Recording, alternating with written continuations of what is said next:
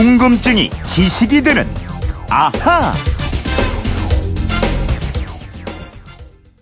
緊迫世界の体制と帝国の現状とに鑑み非常の措置をもって 네, 1945년 8월 15일 히로이토 일왕이 라디오를 통해서 항복 선언을 하는 내용을 잠깐 들어보셨는데요. 휴대폰 뒷번호 9326 쓰시는 분이 이런 문자를 보내주셨어요. 우리나라가 일제에서 해방된 8.15가 다가옵니다. 1945년 2차 세계대전과 태평양 전쟁이 끝나면서 우리나라가 해방을 맞았는데요. 우리나라와 비슷한 시기에 독립한 나라들도 많을 것 같은데 어떤 나라들이 있나요? 하셨습니다. 궁금증 해결사 MBC 이영은 아나운서한테 한번 물어보겠습니다. 안녕하세요. 안녕하세요. 네. 오늘이 8.15 해방 73주년 되는 날인데 1945년 당시의 정세를 먼저 살필 필요가 있을 것 같아요. 네, 1945년은요, 20세기 100년을 통틀어서 가장 역사적인 해라고 할 수 있습니다. 네. 무려 5천만 명의 사상자를 낸 2차 세계대전이 끝났고요. 이로 인해서 유럽, 아시아를 비롯한 세계 곳곳의 국경이 재정비되면서 세계 지도의 모습도 많이 바뀐 해입니다. 네, 그 2차 세계대전에서 승리한 나라들의 영향력이 커지면서 세계 정치 지형도도 많이 달라졌죠. 그렇습니다. 그 시초가 된 회담이요, 1945년 2월 소련의 휴양도시 얄타에서 열린 얄타 회담이었습니다. 네. 미국, 영국, 소련 이 세계 연합국 대표들인 루스벨트, 처칠, 스탈린이 모여서 전쟁이 끝난 이후에 유럽과 아시아 등의 체제 등을 논의했습니다. 그때는 아직 전쟁이 끝나지 않았을 때죠. 네, 근데 승전이 거의 확실하던 상황이었기 때문에 미리 만나서 누가 어디를 차지할 거냐 이런 걸 논의한 건데요. 네. 미국은 유럽 등에서 가장 강력한 영향력을 행사하게 됐고요. 소련은 대일본전에 참전하겠다는 약속을 하고 실제 참전한 대가로 나중에 일본 북쪽의 쿠릴열도와 폴란드 영토 일부 그리고 지금은 에스토니아, 라트비아 등으로 독립한 발트해의 연안국들을 손에 넣게 됐습니다. 이 얄타 회담에서 우리 한반도의 운명도 결정됐잖아요. 그렇습니다. 이 강대국들은 일본과의 전쟁이 끝나면 일제가 강점하던 한반도를 바로 독립시키지 않고 38선으로 나눠서 신탁 통치를 하자고 의견을 모았어요. 네. 그래서 8월 15일 일본 히로히토 일왕이 라디오 방송을 통해 항복 선언을 하자 38선 이북에는 소련의 붉은 군대가 음. 38선 이남에는 미군이 각각 진출해서 군정을 하게 됐죠. 음, 그러니까 1945년 8월 15일에 마침내 해방이 됐다고 많은 시민들이 거리로 몰려 나왔지만 완전한 독립은 아니었던 거예요. 네, 독립 선언을 하긴 했지만 일제가 점령했던 땅을 소련과 미국이 다시 점령한 거니까요. 네. 그러다가 3년 후 1948년에 유엔이 한반도 전역을 대상으로 총선을 치르자고 했지만요. 북한 지도자 김일성이 반대를 해요.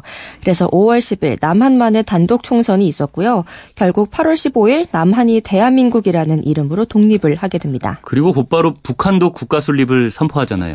네, 그게 9월 9일입니다. 김일성을 주석으로 하는 조선민주주의 인민공화국 수립을 선포했고요. 네. 잘 아시는 것처럼 1950년 6월 북한의 침공으로 3년간의 전쟁도 벌어집니다. 네.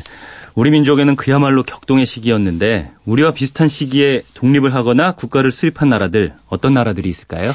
어, 우선 1945년부터 이렇게 차례대로 보면요. 네. 우리나라에 이어 8월 17일에 인도네시아가 독립선언을 해요. 음. 인도네시아는 네덜란드의 지배를 받다가 2차 대전 중에 일본의 지배를 잠깐 받았는데요. 네. 일본이 패망선언을 하니까 이틀 후에 곧바로 독립선언을 한 거예요. 그래서 8월 17일이 인도네시아 독립기념일인데요. 순순히 물러나지 않는 네덜란드와 무장투쟁을 벌였고 유엔의 중재로 1949년 12월이 돼서야 완전히 독립했습니다. 아, 곧 아시안 게임이 열리는 인도네시아가 우리와 비슷한 시기에 독립선언을 했군요. 네, 또 한 달 후 9월에는 베트남이 나섭니다. 음. 프랑스의 식민 지배를 받는 동안에도 베트남은 계속 독립운동을 벌였고요. 네. 한때 일본의 지배를 받기도 했는데요.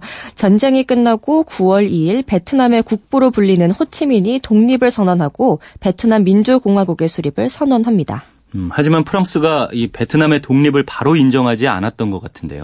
맞습니다. 그래서 베트남과 프랑스는요, 제1차 인도차이나 전쟁을 벌입니다. 1954년까지 무려 8년 동안 이어진 전쟁 끝에 프랑스군이 철수를 했는데요. 하지만 베트남은 남북으로 분단이 됩니다. 북쪽엔 호치민이 공산국가 베트남 민주공화국을 수립했고요. 네. 남쪽에는 미국의 지원을 받은 베트남 공화국이 탄생하게 됩니다. 그러다가 베트남전이 벌어지고 미국하고 오랫동안 전쟁을 또 하 죠. 네, 그렇습니다. 그리고 이듬해인 1946년에 독립을 선포하는 나라는 필리핀입니다. 네. 필리핀은 무려 300년 동안이나 에스파냐, 스페인의 지배를 받다가 다시 미국의 지배를 받았는데요.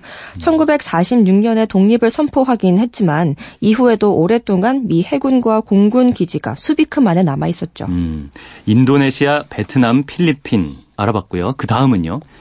더 서쪽으로 가면 나오는 파키스탄과 인도입니다. 네. 인도는 1857년부터 영국의 식민 지배를 받았는데요. 2차 대전을 거치면서 영국의 국력이 많이 쇠퇴했고 인도를 독립시키기로 했습니다. 네. 인도의 독립 요구도 거세졌고요. 그래서 주민들이 거의 이슬람교인 파키스탄과 인도를 분리해서 독립시키는 방안을 제시했고 인도 국민회의가 이 제안을 수락했어요. 음, 그러면 두 나라는 독립일이 같은 건가요? 아닙니다. 파키스탄이 1947년 8월 14일 에 독립했고요. 인도는 이튿날인 8월 15일에 독립했습니다. 하루 차이군요. 네. 하지만 두 나라는 앙숙 관계여서 1947년 10월부터 1999년까지 네 차례나 전쟁을 벌였고요. 두 나라 모두 핵무기를 보유하고 있습니다. 네, 이렇게 1947년에 독립한 나라까지 알아봤고 그 다음에 1948년에는요. 네, 인도 최남단에 자리 잡은 섬나라 실론이라고 불렸던 스리랑카가 2월에 독립했고요. 네. 5월 14일에는 이스라엘이 이른바 시오니즘 원리 에 따라 건국을 했습니다. 음, 이스라엘 건국 이후에 중동 지역에는 전쟁이랑 분쟁이 끊이지 않았죠. 네, 이 지역에 살고 있던 팔레스타인 사람들과 아랍 국가들이 이스라엘의 건립을 즉각 반대했고 이스라엘도 영국과 미국 등을 등렵고 강하게 대응했기 때문인데요. 네. 1948년 1차 중동 전쟁, 1956년 수에즈 운하 위기, 1967년에 6.1 전쟁 등의 전쟁이 차례로 일어났습니다. 소위 말하는 이 중동의 화약고가 1948년에 비롯된 거군요. 네, 그리고 아까 말씀드렸듯이 1948년 8월 15일 대한민국이 신탁 통치에서 벗어나 독립을 했고요. 네. 북한은 9월 9일 독립 국가를 선언했습니다. 중국도 우리나라처럼 일본의 식민 통치를 받았는데 중국은 어떻게 됐습니까? 어, 중국은 일본이 패망 선언을 한 후에 국공내전이 벌어졌습니다. 국민당 세력과 공산당 세력이 치열하게 내전을 벌였는데요. 네. 결국 1949년에 공산주의자들이 베이징을 비롯한 주요 지역을 손에 두었습니다. 음. 그래서 1949년 10월 1일 모택동이 중화인민공화국 수립을 선포합니다. 내전에서 진 국민당 세력은 대만으로 빠져나왔죠. 네, 12월에 장제스와 국민당군이 중국 본토에서 타이완섬 대만으로 빠져나왔고요. 장제스는 임시 수도에 타이베이라는 이름을 붙였습니다. 네. 대만 섬은 17세기부터 네덜란드, 청나라, 일본 등의 식민지 통치를 받던 곳이었는데요. 국민당 정부가 정권을 장악해서 공산화 된 중국과 대립각을 세워왔죠. 그렇군요. 1945년부터 1949년까지 우리처럼 아픈 역사를 갖고 있는 나라들이 많이 독립을 하고 건국을 했군요. 어, 9326님 궁금증이 좀 풀리셨나요? 덕분에 저도 새로운 내용을 잘 알게 됐고요. 선물 보내드리겠습니다. 이영은 아나운서 이분처럼 궁금증이 있는 분들 어떻게 하면 되는지 알려주세요. 네, 그건 이렇습니다. 인터넷 게시판이나 MBC 미니 아니면 휴대폰 문자 샵 8001번으로 보내주시면 됩니다. 문자 보내실 때는 미니는 공짜지만 휴대폰은 짧은 건 50원, 긴 건 100원의 이용료가 있습니다. 네, 지금까지 궁금증이 지식이 되는 아하 이영은 아나운서였습니다. 내일 또 뵙죠. 감사합니다.